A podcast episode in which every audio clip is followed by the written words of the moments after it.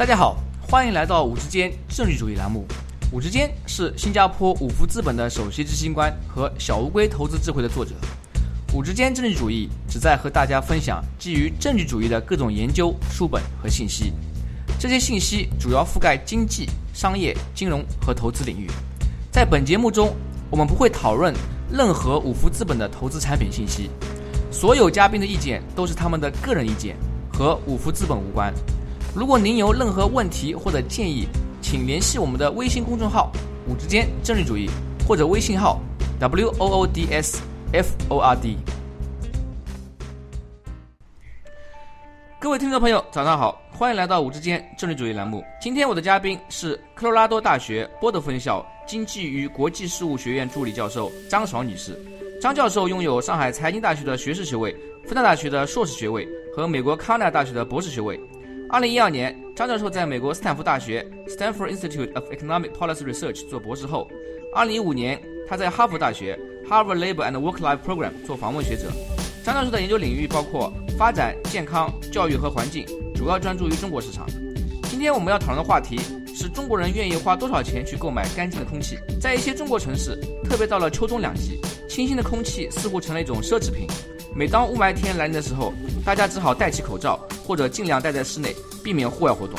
显然，每个人都希望自己可以呼吸到干净的空气。但是，如果我们去问广大老百姓，你愿意为干净的空气付出多少钱？是否愿意为了更干净的环境而少挣一万块？可能就会得到不尽相同答案。因此，对于决策制定者来说，更关键的问题是如何衡量大众对于清洁环境的渴望程度。如何在经济发展和环境保护之间取得平衡？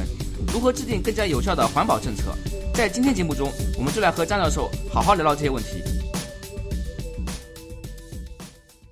张教授您好，欢迎来到我们的节目。你好，之间。在您的学术论文《Willingness to Pay for Clean Air: Evidence from Air Purifier Markets in China》中，您提到一个非常有趣的概念，叫做支付意愿。可否为我们的听众朋友们解释一下这个概念？嗯，好的，啊，支付意愿就是说啊，去度量个人为了某种物品所愿意支付的价格。那这个度量是一个就是在政策制定和政策评估中一个很重要的一个概念，因为，嗯，如果比如说我们有一个公共政策，那这个公共政策的目标是就是提供这样一个物品，那我们就想知道说，嗯。个人愿意为了这个物品支付多少价值，我们就可以用它来度量这个政策达到的收益是什么。然后我们可以把这个收益和政策引起的成本做一个比较。如果这个收益是大于这个成本的，那这个政策就是应该可以推行的。那具体来说，在这篇文章里面，我们关注的是对清洁空气的支付意愿。那这可能听起来比较。嗯，抽象。那但是其实这个是跟政策非常相关的，因为我们知道，嗯，政府在制定环保政策的时候，政策目标就是为了降低污染、改善环境。那为了达到这样的政策目标，一个非常啊重要的一个啊啊度量，就是说我们想去知道说，个人为了这个政策达到的减少污染的这个程度，愿意花多少钱。那我们就可以用它来和这个政策的成本进行比较。为什么这个概念很重要呢？因为很多国家，包括中国和其他发展中国家，他们在制定这些环保政策的时候，都会有一些考量，就是比如啊，是应该加快发展经济，还是说我们应该呃制定一些更严格的环境保护政策？那在怎么样权衡这两个 trade off 的时候呢？嗯，就需要去了解。呃，个人居民的老百姓的支付意愿是什么？那如果这个支付意愿还处于非常低的程度，那之前有文章在非洲发现支付意愿是非常低的。那如果这个支付意愿非常低的程度下，就说明政府在这个时候去推行环保政策收益是很低的。那他们其实在这个时候可能就更应该去发展经济。但是如果这个国家居民他们的支付意愿已经达到了一定的高度，那就说明。你这个时候去制制定这个政策，收益会会很高，所以在每个国家发展的不同阶段，都需要去对这样一个呃支付意愿进行考量，来来确定说这个时候我们是不是应该去推进环境保护的一些政策。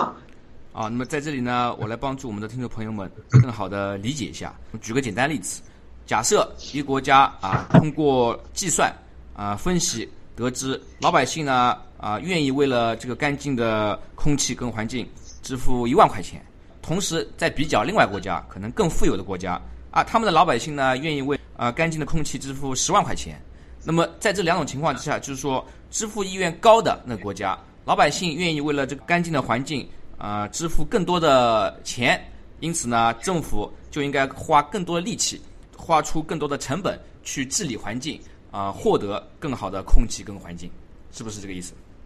对，没错，对，就这个意思。嗯，在您的论文中，您通过分析空气净化器的销售情况，来推断中国人愿意为干净的空气支付的意愿，可否为我们的听众朋友们解释一下这背后的逻辑？哦，好，嗯。那我们刚刚讲到支付院是一个很重要的一个度量，但是其实你想科学的去去测量它是是是蛮难的。嗯，之前有好多文章就是嗯做一些简单的调查，就上街去问说你愿意啊为了改善环境花多少钱？但是后来又有另外一些研究发现说，大家说的和它实际的估值可能是不一样的。大家如果你不需要说我现在就花钱去改善空气，那我可能会告诉你一个比较高的数字。但实际上，让我真的要去花钱的时候，我可能不会花那么多钱。所以就是我们之前的那些度量，大家叫做 stated preference。那这样就是只是口头上去表达这样的一个意愿，其实是非常不可靠的。那更加可靠的一种度量，就是说从大家的嗯行为。上去推推断，那我我们这篇文章就想看大家对，嗯，空气净化器这样的一个购买行为，随着污染的变化，从这个去间接的推断，他们为了干净你的空气支付多少钱？那啊，因为这个是不是你去问他的，而是通过他的行为所表现出来的，所以更可信。那具体来说，我们怎么做的呢？就是那在市场上其实是有两种空气净化器，一种是。对 PM 二点五特别有用的，那有科学的测评啊说，而且美国的啊环保局也有规定说，这样高效的呃净化器，它们是可以减少你房间里面百分之九十九的 PM 二点五的。但是也有另外嗯很多净化器，它们是对 PM 二点五没有用，但是它们可以减少其他污染物，比如说。甲醛也是中国家庭很关心的一种污染物，但是它不来自于大气污染，所以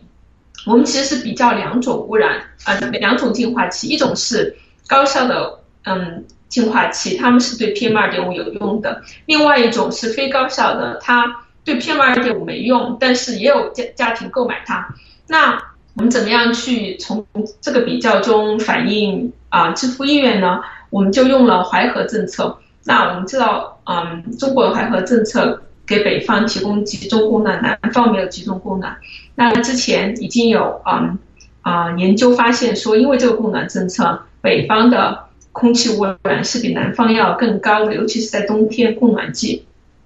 所以我们就去比较在南方和北方这个。嗯，高效净化器的市场份额的差异，那我们确实发现，首先我们发现南北的污染是有差异的，大概是在三十个单位的 PM PM 十。那我们也发现，在北方这个高效空气净化器，就是对 PM 二点五特别有用的那种空气净化器，它的市场份额也是更高的，所以我们就可以用这个高出来这部分市场份额。结合南北的污染差异去算出来，嗯，中国家庭为了减少一个单位的空气污染，他们愿意嗯花多少钱？而且我们也知道这些空气污染，嗯，空气净化器的价格，所以我们就可以去算，他们通过买空气净化器，实实际上是为了减少空气污染来得到这样一个结论。张教授呢，大致介绍了一下，通过研究啊，中国老百姓。在购买空气净化器这个行为上，他们的呃行为习惯、消费支出来推断啊，他们愿意为了更干净的空气啊，愿意支付多少钱这样一个支付意愿。那么这里呢有一些非常有趣问题啊，但是在我们深入到这些问题之前，可否先给大家介绍一下啊我们中国空气净化器的市场情况？比如说一共有多少个品牌厂商，每台净化器大概价格多少？您刚刚指出有两种空气净化器，一种是对 PM 二点五有效的，另外一种呢是对其他污染物有效，它们价格差别是否很大？啊，每年大概销量多少？可否给我们的听众朋友一个大致的啊直观上的这个介绍？嗯，好，我我们我们用这个数据是来自全国八十二个城市，所以还是比较有代表性的，南北分布都都有。那嗯，主要现在在中国市场上品牌来说有三十个品牌，但是每个品牌有各种不同的产品，那一共的产品大概有嗯四百多个，价格的话。啊，这种高效的空气净化器都就对 PM 二点五更有用的这种比较贵，大概均价在三千人民币左右。非高效的空气净化器大概在两千人民币左右。销量的话，我们数据里看到的就是平均每种产品，就是在八十二个城市总的销量，平均的销量可能是嗯大概五百台左右。北京的话，我们发现有百分之十的家庭。是购买了空气净化器的，但是在一些相对比较小的城市，可能这个比例就会小很多。对，啊，如果我们以北京为例的话啊，有百分之十的家庭会选择买一台空气净化器啊，那么它的价格呢介于两千块到三千块之间，就取决于啊家庭买是比较高级的还是比较普通的空气净化器。呃，我相信很多听众朋友们比较关心的问题啊是。我们花了两千块钱或三千块钱去买一个空气净化器，对于提高我这个室内的空气质量到底有没有作用？啊，这个问题是不是跟我们的空气污染的源头有关？可否为我们的听众朋友们稍微简单的介绍一下？嗯，对，因为我们也很关注这个问题，因因为因为我们也是想比较高效和非高效的空气净化器。那首先我们就去看了美国 EPA，就是环保局它的一个规，它的一个标准啊规定。它在它的这个标准规定下，这个厂商，嗯，他如果要说他这个产品是高效有高效过滤网的话，那他一定要通过科学的测评。那这个科科学测评的标准就是说，能够减少室内大于高于百分之九十九的 PM 二点五，就是说你这个房间所有 PM 二点五它基本上都能消除，你才能够叫它。高效过滤网，否则你就不能叫它高效过滤网。那是它它它有这样的一个标准的规定啦。但是，啊，我我们又去看中国厂商也是需要通过这样的一个测量的，但是可能不同厂商找的嗯检测单位不太一样，所以可能嗯测量结果也不一样。我们看到我们看到看下来比较可靠的一个测量是，啊，北京的有一个公司，他们是在做 DIY 的。呃，空气净化器叫 Smart Air，那他们做了一系列测量，就把各种品牌的空气净化器用来比较。他们测量的结果是，如果你的这个空气净化器是有这个高效过滤网的，那应该是在啊一个小你打开它一个小时之内，你房间里的 PM 二点五就可以被被过滤掉百分之九十。然后发现不同的品牌之间这个差异其实非常小的，只要它有高效过滤网。基本上它都能够过滤掉掉百分之九十的 PM 二点五，但是那些非高效的过滤网，他们就对 PM 二点五没有这样的效果，基本上是没有效果的。但是嗯，它可能对其他污染物，比如甲醛有效果。那么看来啊，如果我们一些中产阶级家庭啊啊，确实是对这个空气质量啊非常敏感，希望可以啊最大程度的提高自己至少是家里室内的空气质量。那么可能呢，还需要在这个空气净化器市场上多做比较，选出啊比较可靠的那些品牌，不至于让自己的这个钱啊花冤枉啊。刚刚您在论文中提到啊，在分析大众对清洁空气的支付意愿这个问题上，影响需求的两个变量污染情况和净化器价格呢有内生关系。对于那些非统计学背景出身的听众朋友。可不可以向他们简单的介绍一下这个概念，以及应该如何应对这个统计问题？嗯，这个可能说起来比较长了，我尽量嗯简单讲一下。我们的目标是我们想去寻找一个因果关系，就是空气污染是因，然后嗯大家对空气污染的需求，通过对空气净化器的购买这个是果。那建立这个因果关系呢？不是一个非常简单的过程，因为如果我们只是去看污染和啊购买空气净化器的相关性，那可能就会有其他的变量导致他们俩同时，比如说增加。所以我们在这个时候就就就称有内生关系。那这个内生就是说有一个我们没有考虑到的因素啊，在这个因素增加的情况下呢，可能污染更高啊，然后大家对空气净化器的需求也更高。但是其实这不是因为空气对空对对空气净化器需求这样一个直接的因果关系。那嗯，统计学上一个啊比较普遍的解决方法呢，就是去找一些啊自然实验。那我们叫自然实验，其实啊就是去想想去找到一种情境，在这种情境下呢，啊你可以比较两组人，比如说，那这两组人之间呢，他们只有污染的差差别，没有其他差别。那其他差别可能包括比如收入的差别，对吧？那收入是一个比较嗯容易被忽略的因素，因为啊在收入高的地方可能污染也高。那我们知道，可能中国污染高的地方很多都是在嗯沿海地区，那这些地方可能就是嗯比如说交通导致的污染，还有嗯周围的发电厂啊工业也比较发达，那这些地方收入也是高的。而且在这些地方，可能老百姓对空气污染也是，嗯，意识也是比较强的，有这样的意识去保护自己，所以他们的需求也比较高。但是在这种情况下呢，有可能两两个因素都是收入导致的，而不是他们自己之间的一个因果关系。所以我们想找到这样一个情境，就是两组人他们在收入、教育或者其他任何维度上都是差不多的。但是他们之间唯一的差别呢，就是在于他们之间一组人他受的污染比较多，另一组人受的污染比较少。那所以我们再去比较看啊，污染受多这群人，他们是不是嗯需求更高？所以这样我们就可以去建立因果关系，排除基本上就是排除其他影响因素的嗯作用。那所以我们用到这个淮河政策，这个淮河政策嗯有一点好处就在于。淮河两岸，我们去看这些城市，在很多维度上非常相似的，比如说居民的平均收入、平均年龄、平均教育程度啊，这都非常相近。那唯一不同的淮河两岸就在于污染的程度不一样。那所以我们就觉得这是一个很好的自然实验，我们就可以在这个里面去很干净的比较这两组人。嗯，那我们确实是发现说。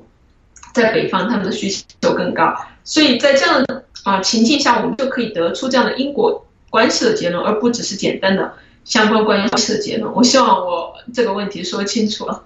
根据我对张教授对这个内生关系的这个解释，我的感觉呢是说的啊非常清晰，就让我感到呃一个比较相近的概念，就是所谓的 control group，就控制组。啊，对对对，这个在医学研究里边用的也是比较多啊。我怎么才能证明它这个药物对人的啊机能或者病的这个治疗作用？它怎么建立这个因果关系呢？就你需要找一一组啊非常相近的，但是只在某一个地方不一样的一组控制组，然后呢对比他们的这个结果。对，在医学上，比如说你你就是一组人给他新药，一组人不给他新药，但他们的其他维度上都是要完全一样的，他们之前健康水平也是一样的，所以才可以看出是不是药本身的作用，还是其他东西的作用。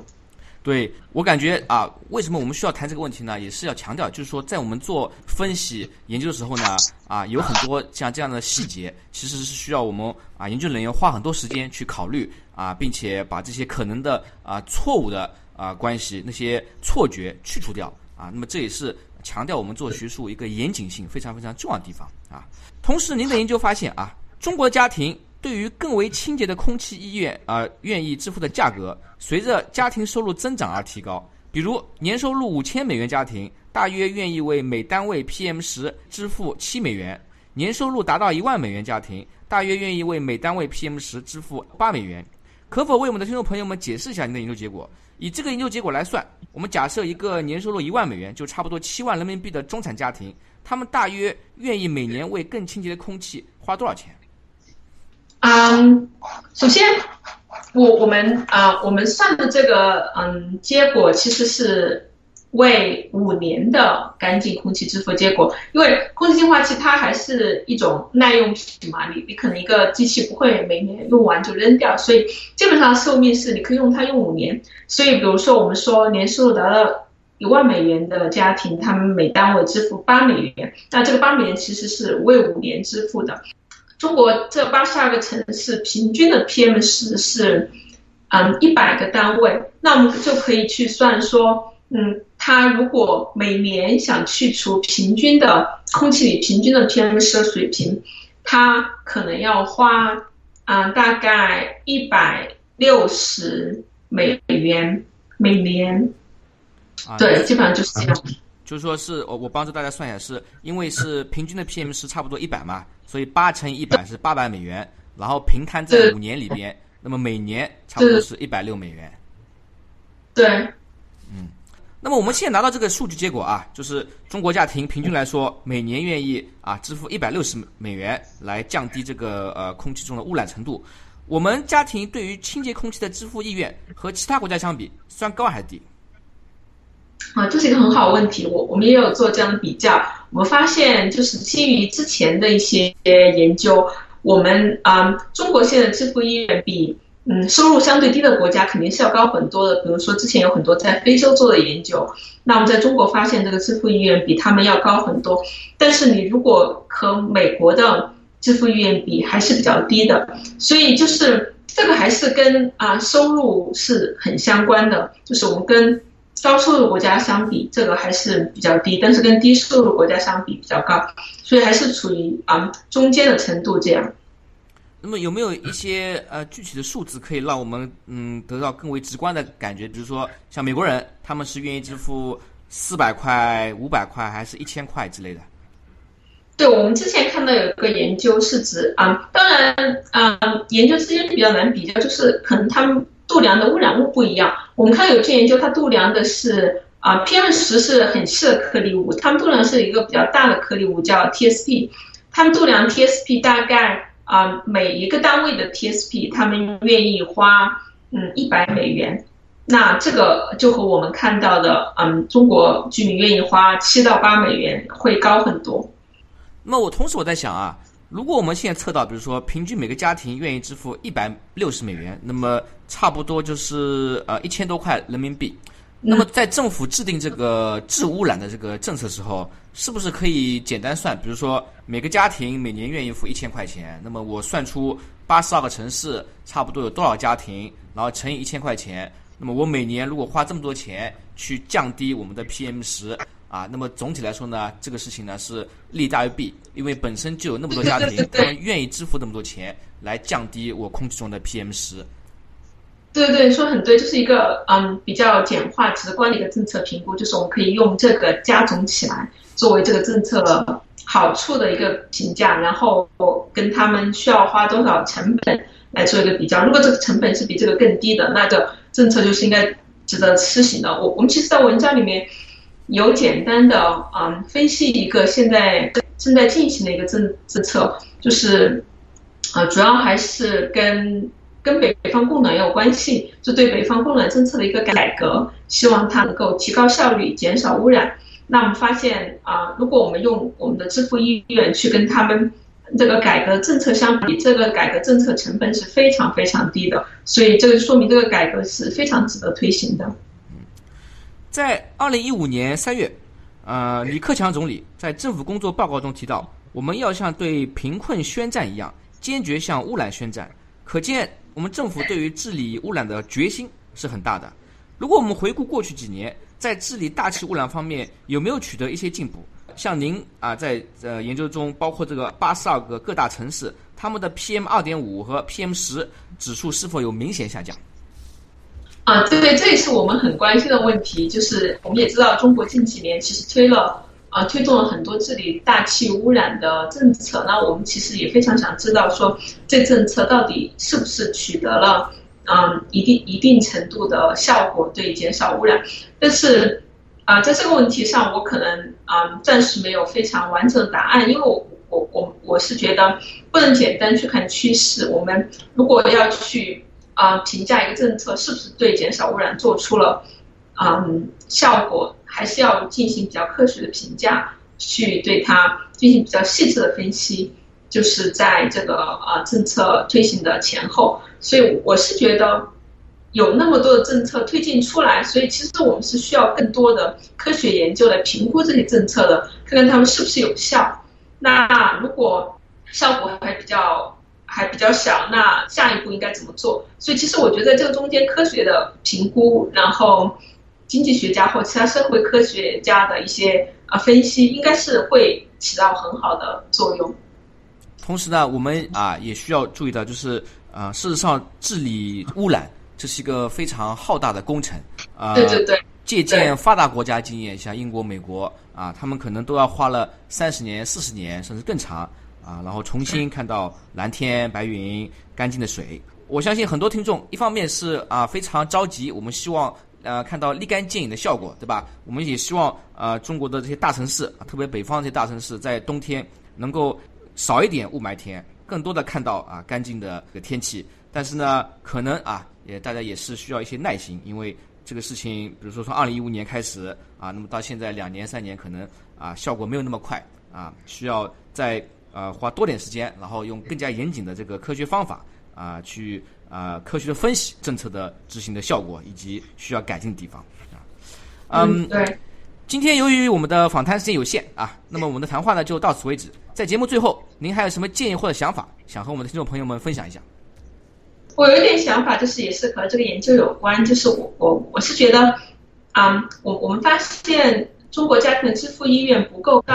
除了收入水平的差距，另外一个更重要的原因，我们觉得也是大家的意识还不够，所以我们觉得这个是蛮重要的。我我我们觉得。啊，如果中国家庭能够有更多污染信息的渠道，知道身边的污染程度到底是怎么样，然后更多的去了解污染对健康的影响，知道嗯这个污染对对健康的危害到底怎么样，特别是家里有老人或者小孩的这个污染可能就就特别大。那我觉得如果在这方面的信息和意识都提高了以后，可能我们看到的支付意愿会更高。